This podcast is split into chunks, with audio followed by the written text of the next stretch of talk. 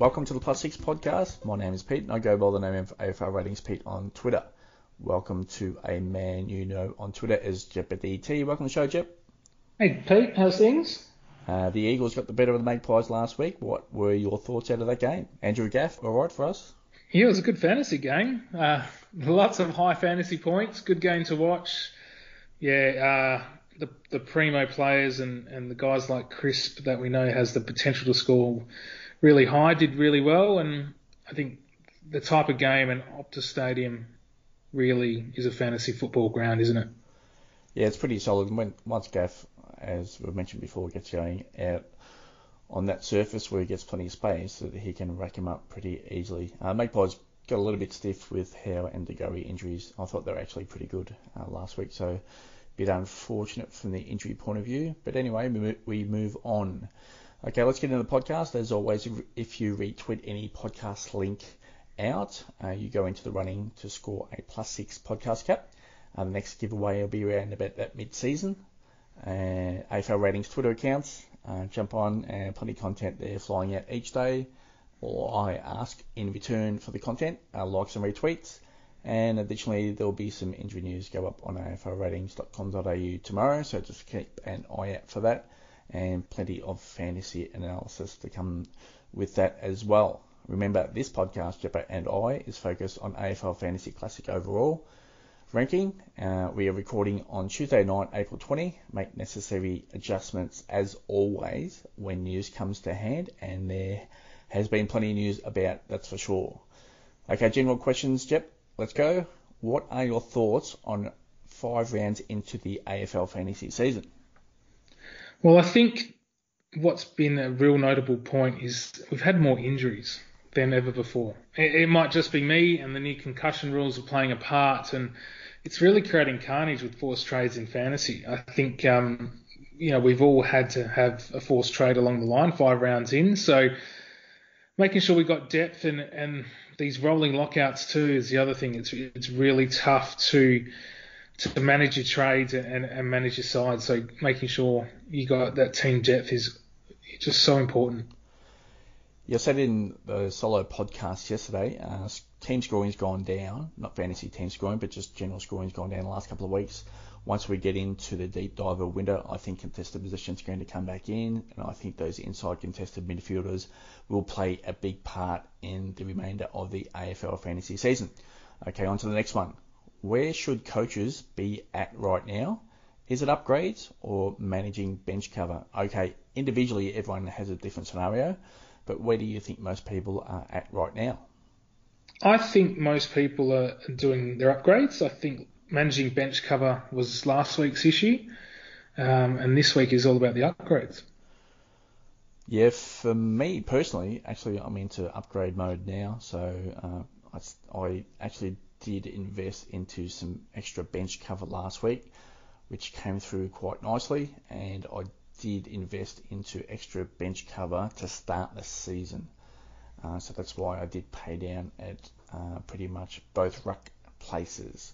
So what I can see, and I did, we'll get onto this shortly, um, did have a bit of a scan through a lot of top ranked teams today, and bench cover is an issue for a high majority. So we'll get on to that in a f- few minutes.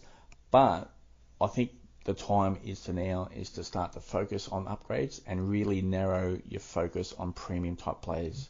Your final thoughts on that, Chip? Yeah, oh, absolutely. You um, cash generation is is probably number one at this point of the season. Um, we it doesn't look like there's that abundance of rookies coming through and and quality rookies. You know, we can have a debutant or two like a Will Martin or a Mansell or a you know, it might be a Collier Dawkins this week, but if they're not going to score and, and have the job security, what's the point? So we need the quality rooks coming through yep. um, to earn us the cash. If not, you know, Lachie Jones, st- he had a poor game last week, but still looks the goods in, and just making sure that um, Farrar and these other rooks that look like they've got the role and the scoring potential, you just lock them away without a, a second thought because when they come in, these quality rookies, we're just got to pounce yeah, it's time to settle down and focus in on the the uh, downgrade upgrade um, and again yeah. into those premium type players. Uh, it's enough looking at those mid prices for a few weeks with an upside for me at least. I think that is good advice. Okay, on to the next one. Bye planning. What are your thoughts, Jep? Yeah, starting to look at it now per line, um, managing between the bench cover and obviously we've still got three trades in, the, in during the bye round, so it's it's manageable. But yeah, starting to pen it down on, on Excel and, and look at it. Um, I've got the uh, Gawn Grundy set up in the ruck, so they're both round 14, so we've got to be mindful in other spots. Yeah, uh, time to crack open a spreadsheet for those that haven't done already. Um, I, since the start of the season, I really haven't paid attention. Obviously, you start to focus in on premium rooks that can score well and have uh, good job security, as you have mentioned. Uh, so it's time for me to refocus on that uh, for the upcoming bye period. And again, just looking at some highly ranked teams, uh, the majority that I have said uh, do have bench cover issues. I, I, have got to imagine over that bye period, Jeb, uh, there's going to be yeah. a major shift in rank if you can absolutely nail it. Your, your thoughts there? Spot on, 100%. And, and we really need to emphasise that to the listeners that, you know, we can have our Harrison Jones at F8, but when he we when we rely on him, if he's still there in the bye rounds, it's not going to give us much more versus, you know, another coach that's probably got a Bergman or say or someone with a lot better scoring potential. So, um, yeah, getting rid of the um, the duds and um, really making sure we nail these rooks and, and keeping an eye on what rooks sorry are coming through and yeah we'll uh, we'll get to that. Uh, weeks leading up to the bye rounds this year, Jepra will go through. Jepra and I will go through some some strategies and some points of difference that can hopefully improve your rank. So that's something we, we will hit on this year. Okay, back to Friday to Sunday time slots. Now, the big issue for us in the fantasy community is that this year, as we've seen the midway point of last year, the team announcements are now the night before. So narrowing that focus into a Friday to Sunday time slot starts to help out uh, fantasy coaches. So that's an advantage for us just a little bit for a few weeks until we get to the bye weeks again. Uh, but what is your trade strategy planning uh, between now and, and until we get to the bye period yet? Oh, it's as many downgrade upgrades as I can do in in, a, in one round. So I um I think I've said this before. If notes from previous years is is remain disciplined with your trades, and if you can't downgrade upgrade, then double downgrade pending quality rooks available. So yeah, to me, I'm just looking downgrade upgrade. Look at the um, the discounted premiums early during these weeks, and then you know work up to the Uber primos down the track. Two things here, Jet. I'm going to hit on one key word that you mentioned there. It's discipline. Like I've been in this scenario uh, the last few years where I've started off highly ranked, and uh, just just that one ill-disciplined move can really, really set you back. So having really good discipline through this period where you think, oh, I can hit on this guy that can score well, and then by the time you get into round 14, 15, 16, 17, 18, 19, he's still in your team. You can't get him out because you've got other focuses. Absolutely. That, that you're looking at. So. Uh, Just give you an example with that with me last week. I could have brought in Tom Mitchell last mm. week, mm. Um, but it meant I couldn't get Lachie Jones. And yeah, sure, Lachie Jones scored 38, but he's still a quality rook with a high ceiling and, and pretty good um, job security. So I couldn't pass on Lachie Jones. He was actually way more important than Tom Mitchell. So remaining disciplined with the cash generation that was was important, even though I could jump on the the the pig in Titch himself.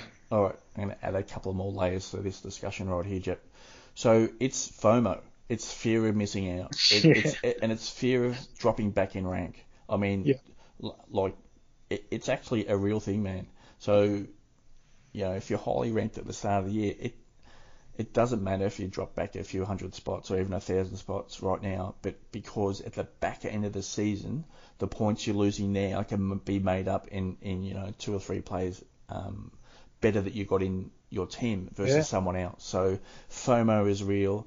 Going back in rank is not necessarily a bad thing, but you know I, I suspect the highly ranked coaches will go through this again this year. Is that you know they'll all um, run on petrol fumes on that bench. And, you know, you see it every year. I'll look at the highly ranked teams and look at their benches and go, oh my god. But you know, uh, most of them still get through to the end in good shape. So it'd be interesting to see how we go uh, in this year. And don't forget, this year we've got reduced list sizes as well. So that's that's one thing that's not really discussed is that you've got less rookies. I know I do I do post out uh, the amount of debuts that we have each year, and I'll just jump onto my Twitter thread that I did post today. Is it uh, 2021 debuts? This is playing only, so the Connor Downie scenario where he didn't play in round one. This is not included. Uh, so far, we are 41 debuts for the season, right? In 2019, uh, 23 rounds, so I'm not including last year. Last year's actually just throw it throw it in the bin. So there were 77 in 2018, 23 rounds again. There were 95. So if we sit, hit somewhere in the middle of that, you know, you could go into the mid 80s. But you need to factor in we are on reduced list sizes. So I'd probably wind, I'll probably use 77 as my baseline and just bring it in a little bit. So that'd be about, I might go at about 70 rooks for the season. Uh, maybe we hit do hit the 77, uh, maybe even more. But I reckon about 70. So so far this year we've had 41. So there's not many rooks to go. So to hit on these premium rookies now and at the back end of the season to make up those points, I think That's it's right. highly, highly viable. So your thoughts on FOMO? Jep? Yeah, look, it's it's funny you say that because a good friend of mine was ranked, oh, I'd say about 19th two weeks ago, and he's made the decision to to bank for the for the latter rounds, as you said. Good so decision, yeah. it's um you know it's it's natural perceived pressure. You want to you want to keep your rank and, and keep on the the top of the roller coaster, so to speak. But um, it's a long game. It's a marathon. You know, I, I see amongst social media and fantasy communities that people love talking themselves up and yep, congratulations, you're in the top 100, whatever. Let's see where you are in a month or after the bye rounds, and let's see how you plan and and and go forward. So we everyone's caught their injuries, like I said before. Anything can happen in this game. It's being prepared for any any scenario, and I know you, of all people, Pete, are always prepared for any scenario. Um, where I like taking a few more risks, but yeah, let's um, let's remain disciplined with the trades and um, see the quality rooks where there are. Make the make the upgrades, cash in on the discounted premiums now while we can, and um, and then bring in the guns later. Okay, I'm going to throw a spanner into the works into this discussion. So I've just uh, given you some data on what we've seen from rookie debuts this year and what we've seen in 2019, 2018. What about spanner in the works? We see limited rookies, and this is premiums, drop in the next few weeks. How do you think you would approach that, Jep? With limited rookies coming in Yeah, so just say into the get- 22. so, so yeah. just say we get six rookies over the next, you know, three Yeah. weeks.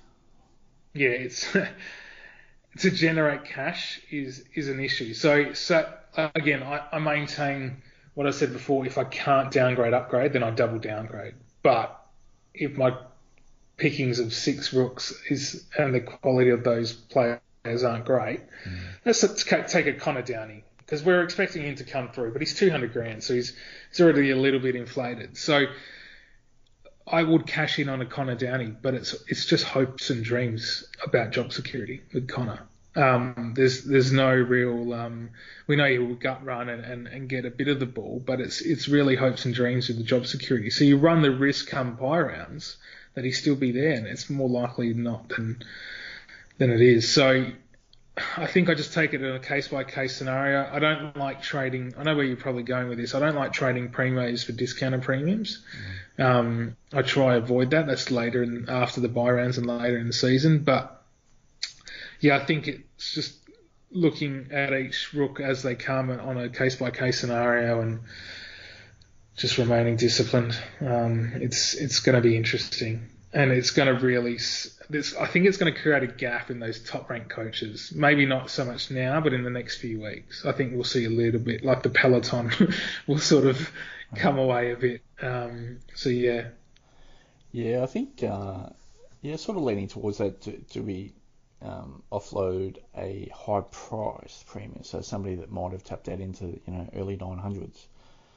But if they're hitting early 900s, they're actually just smashing out each week, and that's a captain option there as well, so that you, you can actually remove Yeah. which can hurt as well. So not too much in favour of that, but yeah, it'd be interesting to, to go through that uh, scenario. I did start with a non-playing rook, so I did start behind the eight ball with regards to bench cover. But again, I, as I mentioned earlier, I did invest heavily in the bench to start the season. Uh, so I think I'm pretty safe. So to go through the next few weeks uh, with limited rookies, I'd be actually quite happy if that was the case. But yeah, if that starts to hit, um, what what do people do? So it'll be interesting to see how that plays out the next over the next few weeks. All right, let's finally move on for that topic. Uh, just some current assessments here. So uh, a couple of uh, tweets I sent out today on my Twitter account. Um, looked at the top 20 round one ruck ownership. So it was just a look back to see where those top ranked coaches, uh, what they started with at the ruck position. So it's not what they have now, it's what they started with, with in round one. And this was R1 and R2. Um, so Matt Flynn, um, 75% of coaches ranked in the top 20 started with him. So that was pretty much a, a, Flynn and someone else. That was pretty much what people started with if you're highly ranked now. Uh, and then was split. Gawn and Grundy was 50% each. So it was pretty much a, a scenario where most people started with uh, a Gawn and Flynn or Grundy and Flynn, which was interesting because Grundy, uh, sorry, Gawn was the more expensive one. So yeah, yeah. So um, we most people did say there was potential for a price dip, but you know what? 50% of him in the top 20 there did start with him. Uh, the one which was unfortunate for many, and I I did have him in for a majority of my preseason, was Jarrod Witts. I didn't end up starting with him, but I thought he was absolutely almost almost a smash play. Uh, yeah. But yeah, I did not start with him, and desperately unlucky for those who did start with Witts mm. that he got injured because he was going to make a serious amount of cash. And not only that, he was pumping out some decent scores. And at that period of time, Gawn and Grundy were um, did start the season a little bit slow, but they're on fire right now. And the other one there was Paul Hunter, was five percent, and that uh, that coach who had Paul Hunter. Uh, which was interesting. Uh, that in top 20, uh, he started with Paul Hunter in round one and had Matt Flynn on the bench. So there was a, there was a bit of a difference of about 50 points right there. So everyone has those stories. So the most popular ruck starting ruck combos at round one um, again, again, it was the Gawn and uh, it was the Flynn and someone else. So uh, it was Gawn and Flynn at 35%. It was Grundy and Flynn at 30%. It was Gawn and Grundy at 10%. So interesting that the higher price ruck uh, duo that most people will have at the end of the season was only 10% started and this is the current top 20 now, uh, not necessarily going to be the top 20 at the end of the season. Once we do hit the end of the year, I'll go back and, and always have a look at that because uh, I think that's really interesting data to have a look at to see what people were thinking and where they eventually ended up as highly ranked teams.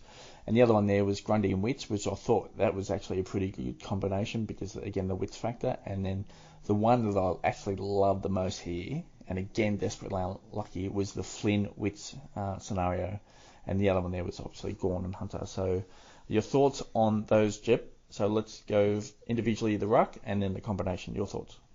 Yeah, look, I think Gawn's early draw was why 50% of coaches had him in the top 20. But um, it's to me what I see there is is the amount of combinations. You know, there's six combinations of ruck combinations, sorry, that the top 20 coaches have had. So a lot of variance, and that's what I love. Variance in fantasy, and you know, I agree. I think the Grundy Witts in the first few rounds was was the winning until Witts got injured was the winning combo. No doubt about it. Yep. Um, and the winning combo till the bye rounds, pretty much, because that's when you could have flicked Witts to Gawn or whatever you could have done at a time. So, yeah, look, it's um, it's an interesting one, but I'm glad there's variance because it means coaches are getting to the top rank in, in a numerous number of ways. And uh, yeah, the you know the combo that had Gawn and Grundy to start, you know, cashed up, set and forget in the rucks. They would have probably cashed in, well, not probably, they would have cashed in on pretty much all the mid prices that they had.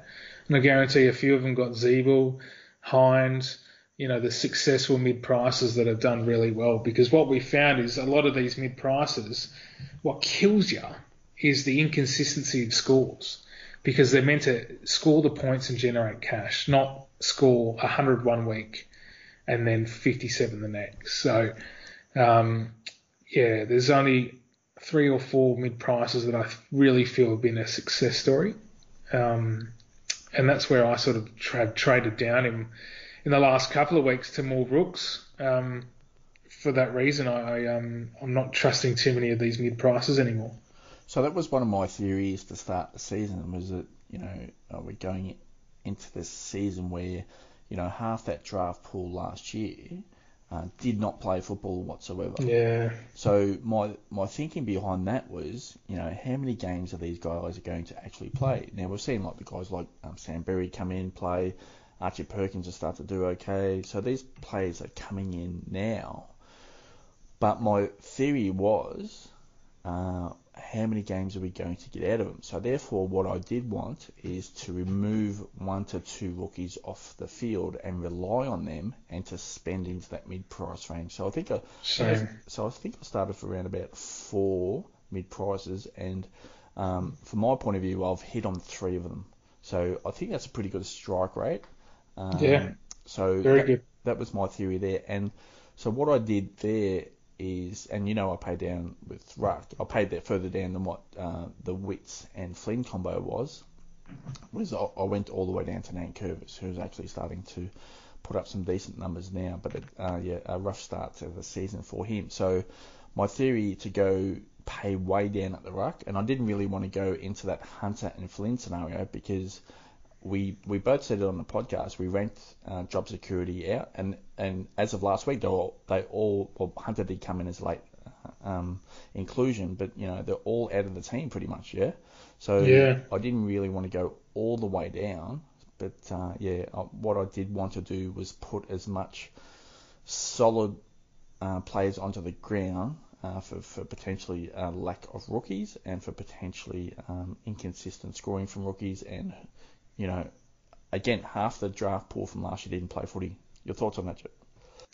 Yeah. Yeah, completely agree. And I have the same theory. Um, but as I've seen the quality rooks come through, namely Chapman, Jones, and McRae in recent weeks, it's um, it's maybe changed, made me change the tune a little bit. Um, and and banking on because, and if you know, who knows if I'm right or wrong, but I can't see too many quality rooks coming in the next Yeah. two three weeks. What's, so le- what's left?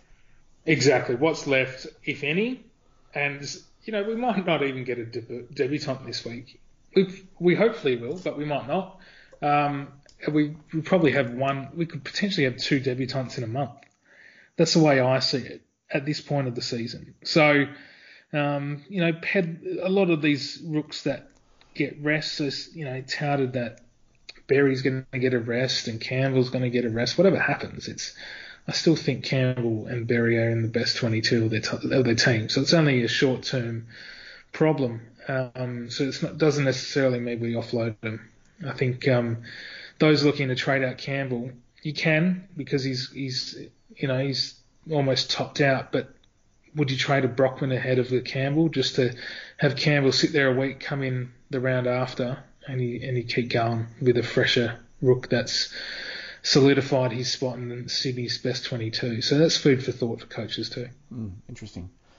Okay, on to the next topic. So we're going to talk about the top 20 uh, bench cover. So I went through the top 20, had a look at the bench. I did look at the quality, which I think uh, a couple of coaches in that top 20 have really good bench cover. So I'd be interested to see how they rank for the remainder of this season. But I went through to see how many players they had on their bench that played in round five, and here are the numbers. So uh, just one was no one. Uh, uh, two players, uh, five percent of coaches, so just one the coach there just had that. Uh, three players, uh, that was at 20%. Four players was the highest rank there, was at 40%. And five players, uh, pretty solid at 30%. And just the one coach there at 5% had, uh, had six bench playing looks in round five. So bench cover looks okay, but for me, I was looking at the quality and uh, a few coaches would be in a little bit of trouble with cash generation, but there are one or two premium teams in that top 20 jet that have really good bench cover and are going to generate yeah. a lot of cash. So what that means is that you need really need to start to look at this. And again, Eric, who does the top 100 um, ownership numbers, you really need to look at those teams that uh, you think are going to um, be highly ranked for the last remainder of the season, and you pretty much need to go opposite what they're trading in and who the players they have in their team. Your thoughts, Jep? Yeah, and that's absolutely to climb climb rank, and um, yeah, we know that. But coming back to the rookie bench cover, like, yeah, it's it's for the bye rounds really where it's most important. Um, you got to put your premiums to the bench and rely on the rooks to play on the ground for a week or two. So, yeah, you know, a lot of them have four or five playing uh, rooks at the moment. Um, six is is obviously only one coach, so it's okay. The the quality of most of our uh, bench cover rooks aren't great quality. No disrespect to Anthony Scott or Brockman or, you know, those who held Hunter like myself got lucky when he played on Thursday night. So lucky. um, very lucky. And that, like, you take what he earned this week, it was probably about 40 grand, 40 odd grand. So, yeah, it's, um, I'm looking at trading out, like I said before, it's, if I can make it work and I can trade out a Brockman instead of a Braeden Campbell, then I'm trading out Brockman um, because I just feel like job security trumps all, and I'm, it's for the bye rounds um, where it's going to be very important. Okay, on to the next topics for us, Chip. Uh, so the break evens to target. So only six players currently have a negative break even. So I'll just run through them all quickly. We'll have a little bit of discussion on each.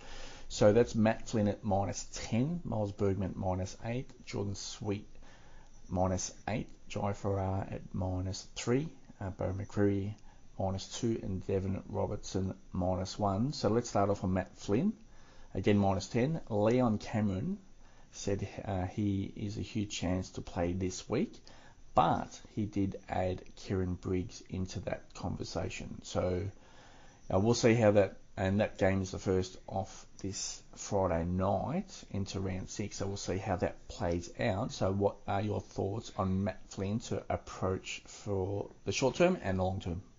Yeah, I think Flynn plays. I think it's pretty pretty straightforward. Um, Mumford needs a rest, but you know Flynn. Ideally, we uh, coaches have Flynn at R three.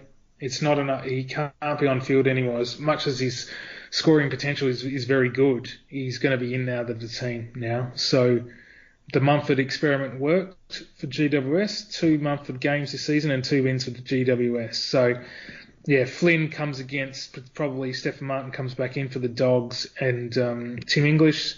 So again, it's not an easy job for the for the youngish ruckman, and um, I you know I expect uh, the Bulldogs to, to dominate from the centre as usual. So it's, yeah, it's Flynn has to be at R three for all coaches listening to Phil Davis on his podcast today, um, he did reference how good Shane Mumford was on the weekend. And I'll just add one extra. Um, if it wasn't for Shane Mumford in that situation to win the game, the tap to Josh Kelly, um, they're not winning. You know, if Mumford's not there, not, they're not winning that game because does Flynn know um, and have experience to do what um, Mumford and Kelly did to win that game for GWS? So yeah, uh, we sit here again 12 months on after the Sam Jacobs uh, failed scenario for fantasy coaches, and we're at the same situation as Matt Flynn. And we, both you and I pretty much said that in the preseason is that you know that Leon Cameron did have a short leash last year and he's unpredictable when it comes to uh, rooks and, and especially the ruck situation. So uh, Braydon Preuss is a few weeks away still, so uh, yeah, it's a volatile situation. Okay, on to Miles Bergman. Uh, injuries did help his situation. He came back into the team. He did turn over a little bit, but he still should be solid in that Port Adelaide team. Um, and the one thing that we did see a couple of years ago with Ken Hinkley is that he did trust his young players to, to, to get with it and, and just play them. So, again, did turn it over. Um, again, covered for injuries. Uh, a couple of extra pieces of information here. Excuse me. It's uh, Sam Powell-Pepper is on the radar to return, and Tom Rockliff is in that scenario again. Now, the extra layer here is that Dan Houston hurt his shoulder last week. So does Ken Hinkley want to put Dan Houston, if he plays this week, into a contested midfield situation? I don't think so. I think he would rather him have his elite foot skills and be that intercepting type player and pretty much play a loose type role. So, you know, and if he goes back into defence, the reason Houston went into that midfield in, to start with was to give Lachie Jones a game at half back. So if Houston goes back to defence and he doesn't, Ken Hinkley doesn't want to play Houston with his shoulder inside midfield, and he brings Sam Powell-Pepper in or Tom Rockliff in, uh, that could spell some trouble for Miles Bergman. And yeah, uh, what are your thoughts on that, Jep? Spot on, mate. You uh, you've nailed it. I, I don't think Bergman plays this week um, for that reason. Exactly as you said, Houston's not going to play in the middle. He'll play a bit more outside. Um, you got Hartlett floating around in, in a couple of utility spots as well. You've got Lachie Jones in the team, which he's ahead of Bergman in my opinion for the hardness that he brings in in defensive 50. So yeah, Bergman's on the outer, um, and Rocky's going to come in as well, I would think. So so the other, yeah. the other thing is that if Stan Houston doesn't play, so uh, that that might be a chance for Bergman yeah. to hold on. But yeah, for one week, for one week. Yeah, so until he does come back in. But again, I'll go back a couple of years ago. There's a, a Ken Hinkley did ch- uh, trust his uh, rookies and, and young draftees and just played them. So hopefully he gets into that situation where he just goes, you know what, you know, we want to be playing good footy and have really good depth towards the end of the year because we're challenging for a premiership. Uh, let's give Miles Bergman a good run. So we'll see how that plays out. But yeah, there's a few layers to that. Then here's the Miles Bergman scenario. Yeah, so just keep in mind that's a Sunday game this week. Um, yeah, so for, for team selection. Yes, specifically, um, one of the assistant coaches, I think I picked it up somewhere, is that they did reference that, you know, Houston went into the midfield to give Lachie Jones a game. So it might have been even Ken Hinkley himself. So yeah, we'll see how that plays out. And yeah, um, I think Houston is going out of that midfield because of his shoulder. And the next one, Jordon Sweet came in. He was actually quite solid on the weekend, minus eight break even, but Steph Martin had a rest.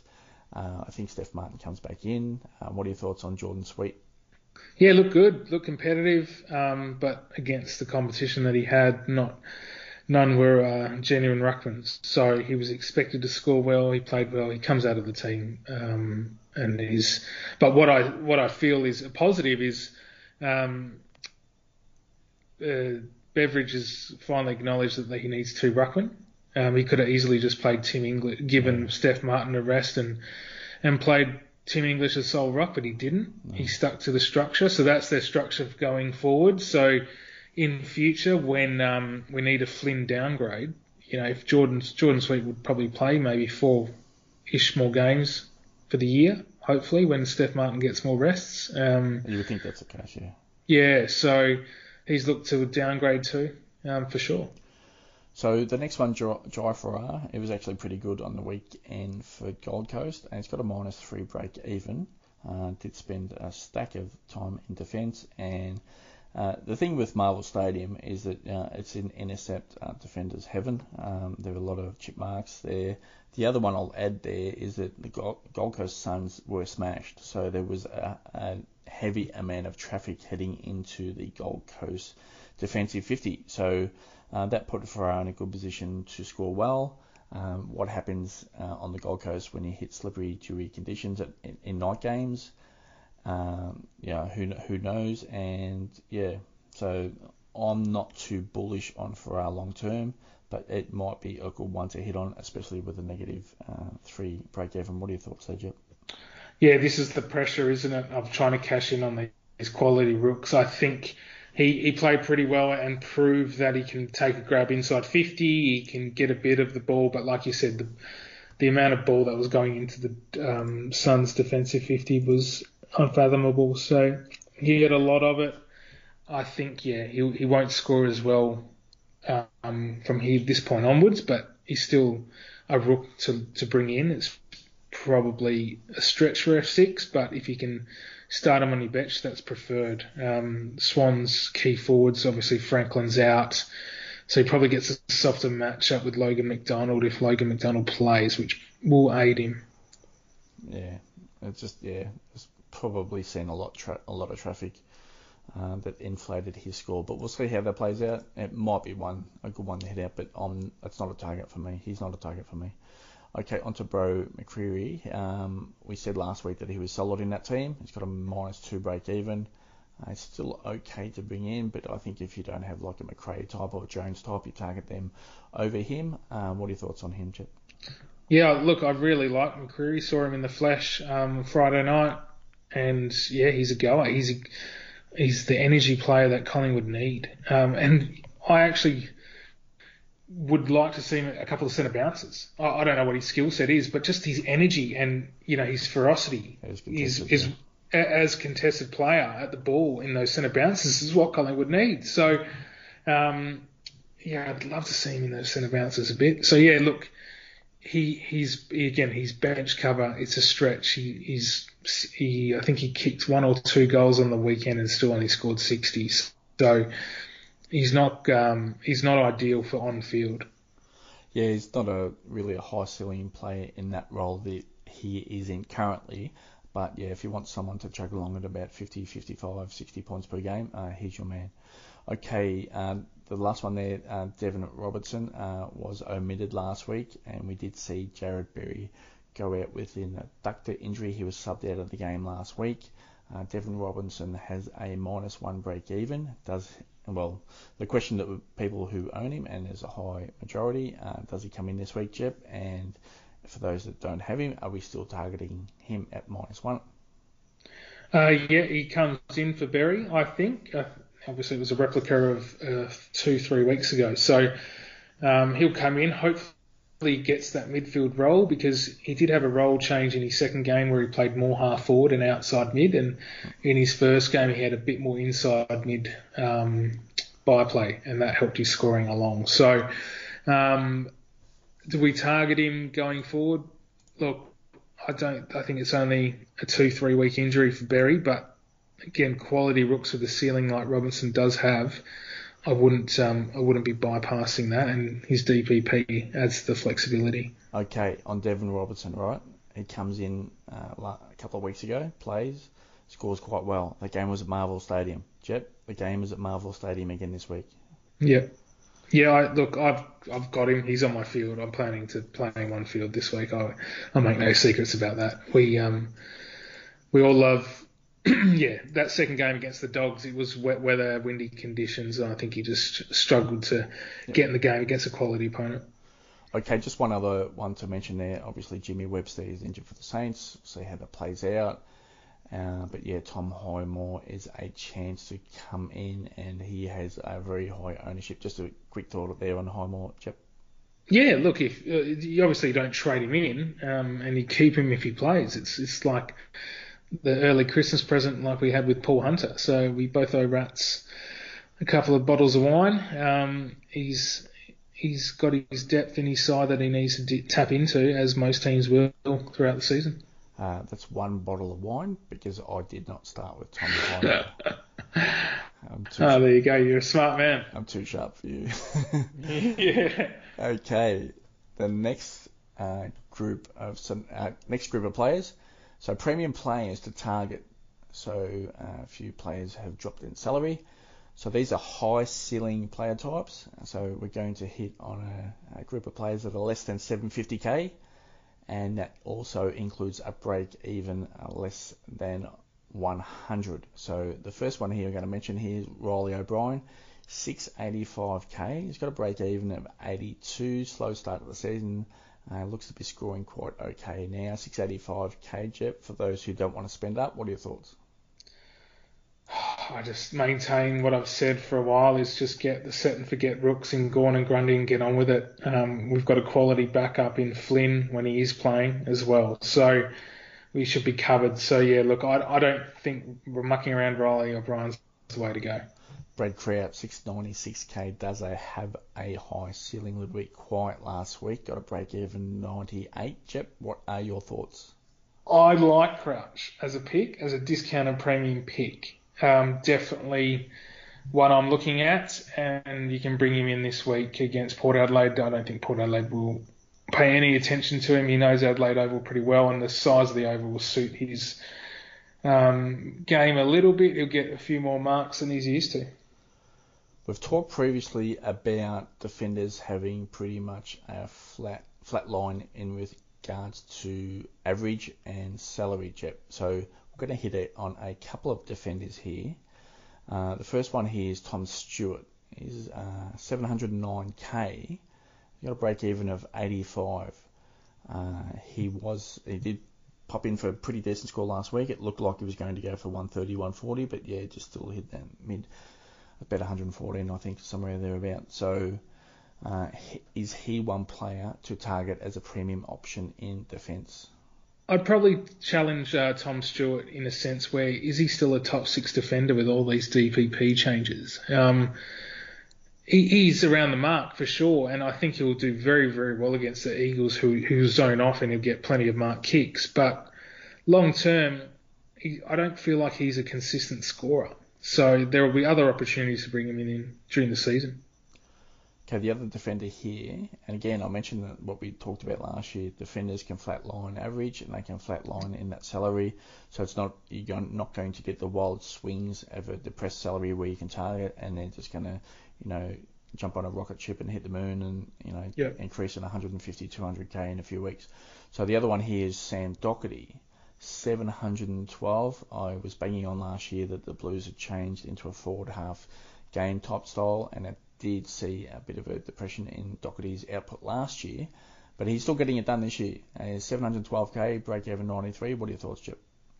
Yeah, I, I I think Docherty's race is done. I don't see him as a top six defender. Um, the way Carlton are playing, like you said, and I just yeah, the injury risk. I think there's better picks. Um, you know, I'd go with Mills, who's probably well, not probably, he's a full time mid, and Jack Crisp and even Jayden Short, where he gets a bit more mark kick game. So there are better options than Docherty. Although Docherty has started the season well, where's he going to be at at the bye rounds? Does he need a rest as that type of player. Do Carlton really push the barriers with him? I would like to think not, but who knows? So the interesting thing here, and talk a little bit of footy here, is that David Teague really hasn't changed his game plan that much this year. He still wants to be a forward half team. The one thing that we did see a couple of weeks ago was that Zac Fisher and Jack Martin went out of the team, and they are pretty elite in pressure acts. So that ball has been pumping straight outside of forward 50s as fast as it's coming yeah. in. Now, the, the Blues have had a, a pretty good inside 50 differential uh, after their debacle in round one against Richmond. But you know those injuries for uh, so Eddie Betts doesn't really apply the pressure, and that ball is just going straight outside forward 50.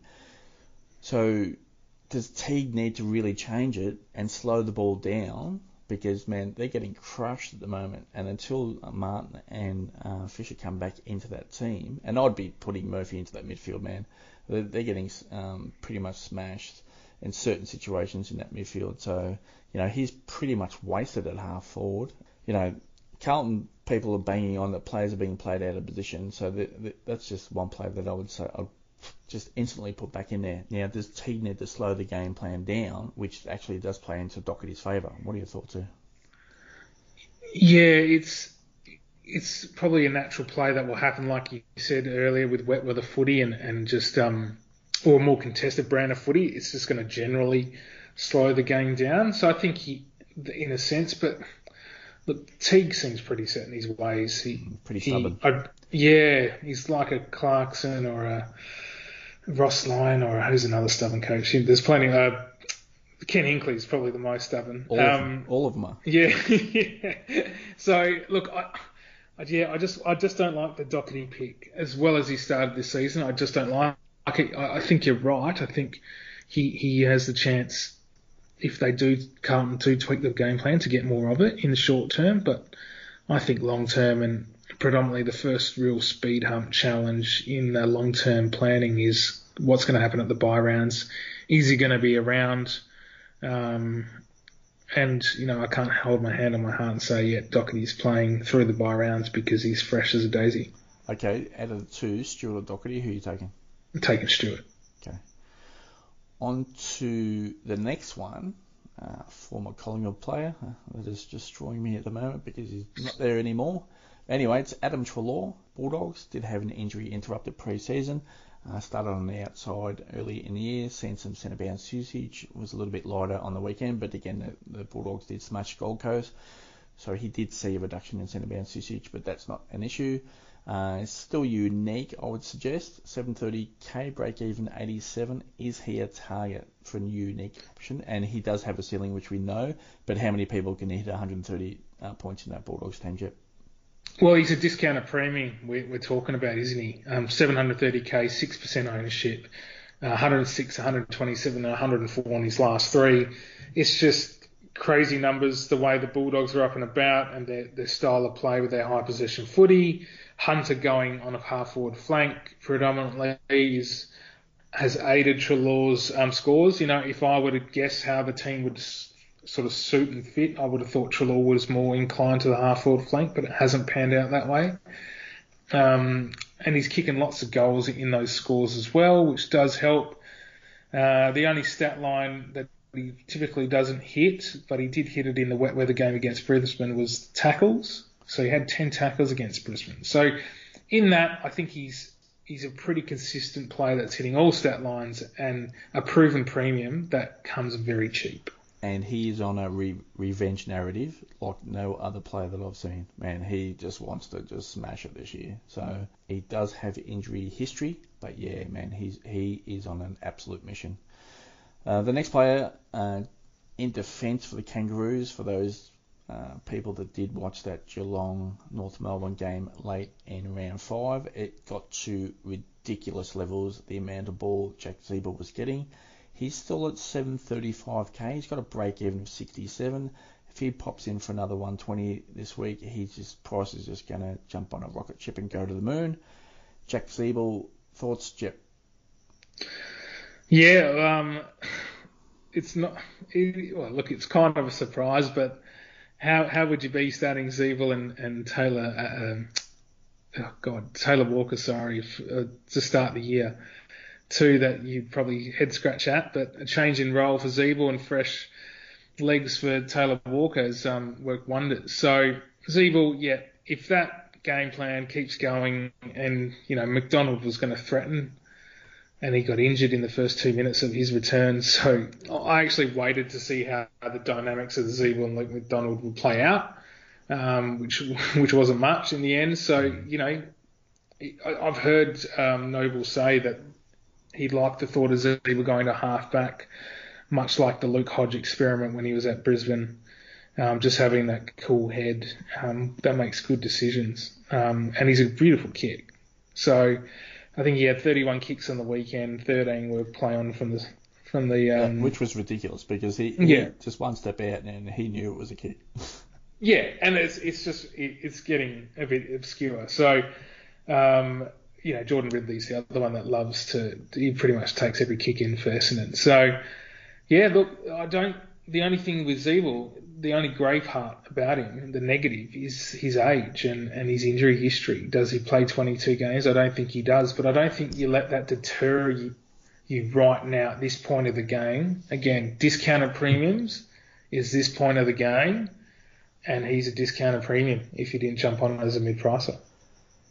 Yeah, I'm pretty much going to hit the button here. I think he's a smash play, uh, 67 break even. Uh, if, again, it's the Kangaroos are going to be uh, appeased that they're going to be well defeated in most games this year, so they're going to see a lot of inside 50s against, a lot of scores. So uh, he's going to see a lot of kick-ins. Uh, the other one there, lad, there was disappointing for, for those that did target him was Aaron Hall because he did slot into halfback to start that game. But that's another story. But yeah, Jack Ziebell, smash play for me. Okay, the next one. Uh, he's starting to hit those ceiling games at Sammy Walsh. He's 744k Jeb, so he hasn't increased too much, but he's got break even at 92. What are your thoughts?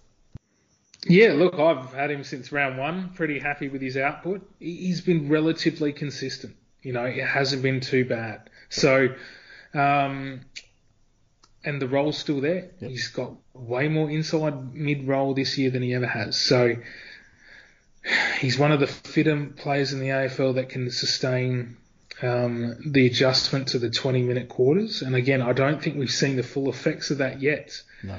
Um, and it's it's really where this is where I get scared about Ziebell, although he's not running much outside defensive 50. But um, these longer games and how, how those hammies hold up um, is, is still yet to be seen. So we've already had a fair share of injuries um, God forbid, amongst the AFL ranks and all players. But um, the older players really need rests to um, to freshen up from these 20 minute games. So I think Walsh is a really good pick in a sense where he's fit enough, the gut runner that can run all day and doesn't really need a rest, and he can just keep going and going like the Energizer Bunny. Okay, the next one in this group is Lachie Neale. Uh, started in the 900s in, in salary down to 747k. He's got a break even of 86. Um, if he's not on your radar, he should be. Uh, he started to train fully now. Did have some back issues early in the season, uh, but he will be a target for a tag, so just keep that in mind. But he has a monster ceiling, as we did see in round five. What are your thoughts there, Jep, on Lachie Neale? So it's, it's when you pull the trigger, and I, I come back to your comment earlier about the way the football would trend to more of a contested game as we get towards the season. Now, the contested game suits Lachie Neale to a T. We know that. The gut run game doesn't. So we started the first three rounds, four rounds with a high pace football game. Uh, and yes, although Neale was underdone and, and, under an injury cloud, he, he did still adjust to, to, the tempo of the game, and it didn't suit his style of play. But then you get the torrential rain in Brisbane that they had on Saturday night, and um, although only I had four tackles, he just got a lot of the ball and then kicked up, kicked his two goals. So. Yeah, it's it's a matter of when for Lachie Neale. It's not if, it's a matter of when. So Carlton at Marvel, does um, Curnow go to him? Maybe does that deter you? Probably not. He probably still bank out hundred plus. So, um, but yeah, I'm looking more at the Port Adelaide game. Then he's got Fremantle on Gold Coast and Richmond. So, um, it's a wait and see for me. But I, I would give my blessing to any coach I wanted to bring him in this week. So he's dropped 188k in salary, so that's a pretty decent mm. discount if you want to target him this week. Okay, just we're going to do an eight pack from listeners here. Thank you for those replies. And it's time to play a like or dislike, Jep. Just one line from each, and like or dislike. Uh, Lachie Sholl. Yeah, like he um he gets a lot of it, and he's and they're giving it to him. There's more. The teammates are looking to give him the ball at every opportunity. Yeah, like him, he's everywhere. He's moving back at defence, getting the ball out in the wing, moving it forward. He's that player that's in that link chain. Love him. Uh, next one, Callum Sinclair. Like or dislike? No, dislike. I think um you know, yes, Hickey's injured, but um, he's second string ruckman at Sydney for a reason. Massive dislike here. Uh, watched John Longmire's press conference yesterday, and he wasn't even uh, committal to Callum Sinclair playing. So he was asked a specific question: Does that mean Callum Sinclair now, and for a long run in the team? And he didn't even answer yes. So for me, massive dislike and a red flag there. So the next one here, Nat Fyfe. Uh, what are your thoughts on that five? Like or dislike? Yeah, like forward status now. Um, definitely like he, he's still a prolific player for for Fremantle, important amongst um, you know midfield and forward. Yeah, back into the midfield now. Uh, Cerra out for uh, two to four weeks at this stage. I think it's about four weeks, maybe three weeks. Uh, he's got syndesmosis, slow grade, but you would expect Fyfe over the next few weeks to see high midfield usage. Uh, with Rory Lobb back into that team as well. There's not much uh, emphasis on Fyfe going forward, even though he did spend time as forward in that game last week. Dockers were good, Jep. Uh, so for me and that Fyfe, uh, pretty big like there for me in the short term. Uh, longer term with a full unit of the Dockers, we'll see how that plays out. But yeah, I think you can post a pretty good average there. Next one on on the shelf here, Jep, is Tom Mitchell. Uh, we know he has high midfield usage. We know he's scoring fantasy history. He's a high ceiling player, like or dislike. No, I like him. I think he's um, he's a solid pick. You, you know what you're going to get from Tom Mitchell, and um, he'll play pretty well this week in Tasmania, an oval he plays well at. Okay, is he going to be a popular pick, and do we need to sort of maybe think about ownership here? Yeah, and look, uh, spot on. So um, he he's the the safe pick, isn't he? So do we think outside the square? Do we go? Um, I think Lachie Neale's also a safe pick for a lot of coaches at this point. So do we think outside the square and go the Ziebells or um, or even oh Nat Fyfe? I don't think too many will pick up this week. So yeah, that's very much one to to think about if you're trying to jump rank and, and get a, a variance. Now, he did have an injury interrupted pre-season coming back from a shoulder reconstruction, so that might be something to factor into your decision making. On to the next one, like a dislike, Jep, Dyson Heppell. Now, dislike, I think um, he's not a top six defender. I think there are better options than Hep, and um, especially with his injury history and a bit of soft tissue now, I think you're just playing with mid prices that you don't need to play with, so remain disciplined. Yeah, I don't mind Heppell. Um, still probably a like for me. Bombers going to see a lot of ball in defence, yeah, but we want to start to really narrow our focus on premium players that can get it done week in, week out. I still think he can average quite well. It's a like for me. Uh, so if you're struggling for anything, uh, he's a target. But yeah, really narrow your focus in on premium players would be my preference, and that's why it's a no. But I still like him. Okay, on to the next one. Tom Phillips has started to see some low score games. What are your thoughts on Phillips, Chip? Yes, uh, killing owners, including myself. Um, very frustrating, depending on when everyone's at. So I think, um, look, he bounces back this week for sure. You would, you would, well, when I say bounce back, he should push 90 plus. Um, but yeah, he really can be offloaded soon it's one of those things where you could offload him, he gets 120, especially if, say, like an O'Meara goes down with injury or someone like that goes injury and he gets a bit more midfield, inside midfield time. He can really just jump up the ladder rung, especially with Worpel tagging. Um, yeah, it's a bit of an interesting one. I thought Phillips would be a lot better this year. So dislike and um, look to offload, but not a high priority to offload. Yep, I agree with that. Um, I'll sit on the fence here. I think he can bounce back. But yeah, I'm not too sure about these low scores helping anyone out, that's for sure. Okay, next one, a little bit of controversy uh, from fantasy coaches. It's Josh Kelly. Uh, we've seen him moved out of an inside midfield role. Uh, Phil Davis, again today, he actually referenced uh, how Kelly has moved into an important part of that link movement going forward, and he has played centre forward, which means, uh, and Phil Davis referenced that you know, it's easy to get a kick uh, from midfield across half back, but he's going a little bit forward. So he's that deliver player inside 50, which is quite important for forwards. So his elite foot skills become quite important. Uh, but that is, has impacted his fantasy scoring. So um, he's not a high ceiling player, I would suspect, with his current role. But yeah, I reference Lachie Whitfield, and just on Lachie Whitfield, um, he's a chance to be on the radar to return very soon. So just keep an eye out for that. So it'd be interesting to see how Lachie Whitfield comes back into that team, adds a little bit of quality there, how that impacts Josh Kelly and where he moves, if he if he moves at all. So your thoughts, just a quick one-liner there, Jep, like or dislike? No, I dislike. I um, I think it's not playing out to the way um, fantasy coaches need. So dislike on to the final one here. Uh, Jack Crisp, uh, seen a bit of midfield usage there for the Magpies. Uh, what are your thoughts long term? Obviously, Taylor Adams sidelined with injury, um, still sideboard, and not really getting it done. Brayden uh, Sier not really getting it done inside midfield. Uh, your thoughts on Jack Crisp, Jep? Yeah, I actually noticed he turned it over a bit.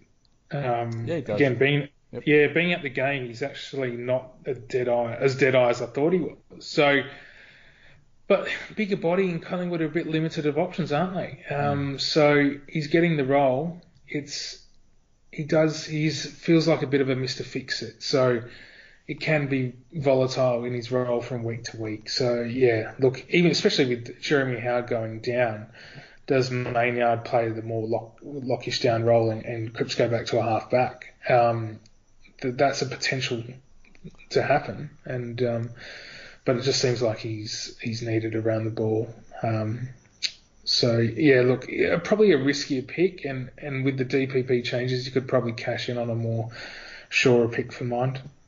Yeah, I I like crisp, but I'm going to say dislike in this situation, and that's again I'll revert back to we really need to narrow our focus on premium players. Uh, there's we're at round six heading into round six this week, so there's no more mucking around. Be very disciplined, as what you said, Jep, and just yeah narrow in your focus on premium trades only, and that's for the remainder of the year. All right, final thoughts heading into round six, Jep. Yeah, look, it's it's remaining disciplined. Um, checking out the, the team sheets, and we still got Sunday games where you know player selection is pretty important. I don't think too many. Uh, well, I think a lot are hoping just Bergman's going to be an auto pick for this round. I don't think that's the case. So yeah, keep on top of it. Follow Pete's news because damn sure when I wake up in the morning, he's always two hours ahead of me, and I, I look what's uh, what I've missed while I've been on in in my dreams. So yeah, it's um, it's going to be a challenging week and a couple of weeks as well. I don't think we're over the carnage yet. Yeah, we'll see how it plays out. Make sure you keep a strong bench, uh, and again, FOMO, um, ignore it and invest in the long-term future of your team. Well, uh, don't forget for listeners, there's an extra podcast this season. That's on Monday nights. It's a solo podcast. I'll go through a a review of the previous round. Uh, it is designed to provide some extra information in order for you to take your game to the next level.